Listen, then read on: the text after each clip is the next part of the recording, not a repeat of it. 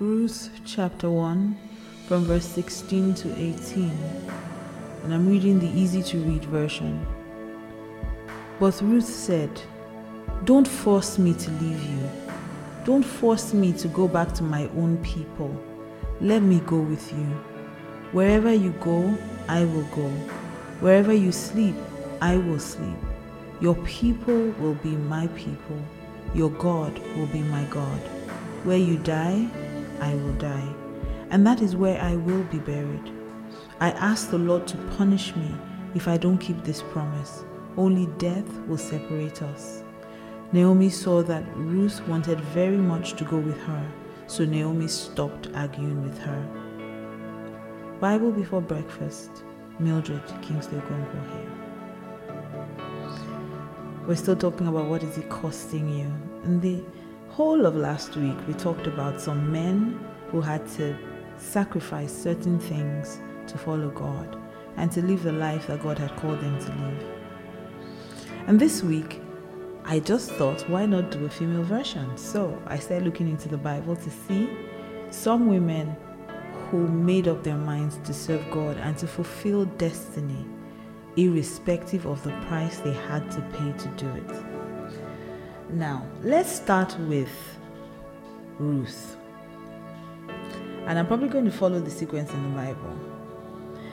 Ruth's story opens up with another character, actually, whose name is Naomi. So, Naomi and her husband, Elimelech, were in the land of Israel at the time where there was a famine. And so they thought to go out, move out, and look for greener pastures, possibly the way a lot of people leave Nigeria to go to Canada or leave Egypt to go to America or whatever. You know, they just moved location because things just seemed hard. And they moved into a land, a country named Moab. And when they got there, Naomi had two sons who were named Mahlon and Chilion.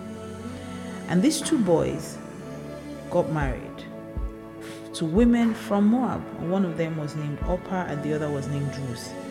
Now they lived in Moab for about 10 years and then Elimelech died and also Mahlon and Kilon also died. So Naomi was left alone without husband, without her two sons, and the two women that her sons married didn't have any children. So while Naomi was still there mourning her husband and her children, she heard that the Lord had turned around captivity of her people. so she heard that God had helped her people and that food was being given to them in Judah. So she decided to go back home. And so while she decided to go, her daughters in law decided to go with her as well. However, I don't think that it was particularly a pleasing idea to her. She left her country to Moab, and her husband and her children died in Moab. In fact, she, she went full but left empty. She lost everything she had in Moab. And so she just wanted to leave it all behind and just go back to her country and go back to her land. But these two women wanted to follow her. And I think that it must have been hard for her because there would be a constant reminder of the things she had lost. She just wanted to go back home and start afresh. And so she prayed with them and kissed them and said, Go back to your own mothers. You have been kind to me. My sons are dead, so please just go back home. But they wanted to follow her. She prayed that the Lord would bless them, they would find good husbands, and she kissed them and said, Please go back home. And both of them started crying. In fact, all of them were crying. it, it, must have been a, a very emotional moment. But everybody was crying, and daughters were like, No, we want to follow you. And she was crying, No, go back to your parents. And said, No, we want to follow you. And she said to them, Even if I have children now, would you wait? It doesn't make any sense. I'm too old to have a new husband. Even if I got married again, would I have a child today? And if I had a child today, would you wait until they grow up to become men to marry you? And how are you even sure I'm going to have two sons? You know, she just made a very logical argument. And she said, So please just go back. You know, I'm already very sad.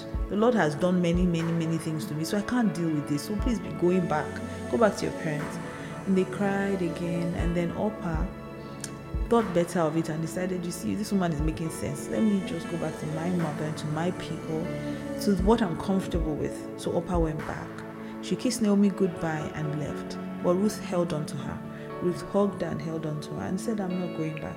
And Naomi said, Look, your sister in law has gone back. Naomi said, Go back to your own people and to your own gods. I think you should follow Orpah, your sister in law. But Naomi began to beg her. And she said, Please don't force me to leave you. Don't force me to go back to my own people. Let me go with you. I believe that this must have been a huge sacrifice for her.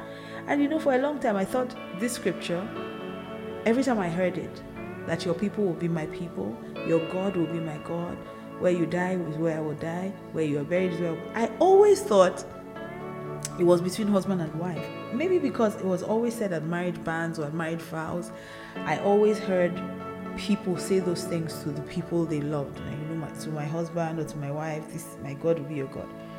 Until many years ago, when God asked me to look for this scripture yourself, and this is why I always say, read the Bible for yourself. Some of the things you're going about in your head with are really not as it really is in the Bible. And so she begged her mother in law not to send her back. She said, Please let me go with you. Don't force me to leave you. And I'm not sure but I think it must have been a very difficult journey for both of them. Because Naomi was miserable. She wasn't the bubbly, happy woman that everybody knew. In fact, I believe that she must have been a very happy person when she left Bethlehem to go to Moab. Because when they got to the town of Bethlehem, the Bible says that when they entered, all the people were very excited. And they were like, Isn't this Naomi? Isn't this Naomi? They were so excited to see her. They were so happy. So obviously, she must have had many friends. She must have had people who loved her. But she ran at the time when things were bad in their country. And so, of course, they were excited to have her back. But Naomi said something. She said, Don't call me Naomi, call me Mara she said, Because God has made my life very sad. And so she said to them, Don't call me Naomi. Don't don't don't call me what you've always known me. I'm not the same person. I'm now a miserable person. And the name Mara means bitter or sadness. So she said, Don't call me happy. The Lord has made me sad. So why will you call me happy? She said, Because He has given me much trouble. So I think the woman must have been must have been a terrible journey walking back with her. She must have had moments where she was depressed, she wasn't talking, she wasn't she she must have been really miserable and mean. I think she must have been mean. But Naomi was insistent. Naomi said, No matter what difficulties I face following you, I will follow you. And you know, it's interesting because a lot of times when we're faced with difficult situations, we can easily turn back on the vows we've made to God or we turn back on the assignment God has given us. But this girl said, No matter how bad it is, I will follow you. She said, In fact, let God Himself punish me if I go back on this vow. Let God do terrible things to me if anything but death separates us. Because you must understand that at the time, they were all widows, and widows were taken care of by their family. And at this time, Naomi had lost both husband and children, so she had no one to take care of her. And she was too old to work. So if Ruth had gone back, her life may have been very hard. But Ruth decided to stay with her. And while she was with her, she would go out in the morning to work in the fields and take care, at, in the evening, take care of her mother in law. And the truth is, she had no reason to stay. There was nothing that Naomi was going to do for her. Nothing. She couldn't give her a husband, she couldn't provide for her.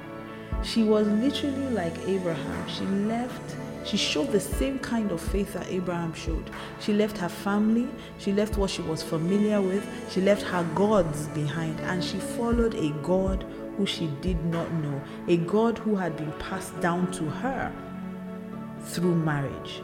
She left everything behind and followed this true God. You know, one of the things that I, le- I learned from Ruth's life is the fact that as Christians, we must learn to stay true even in difficult situations. We must learn to push past the pain and stay faithful. Second thing I learned from her is what it means to be patient, to be devoted, and to be loyal.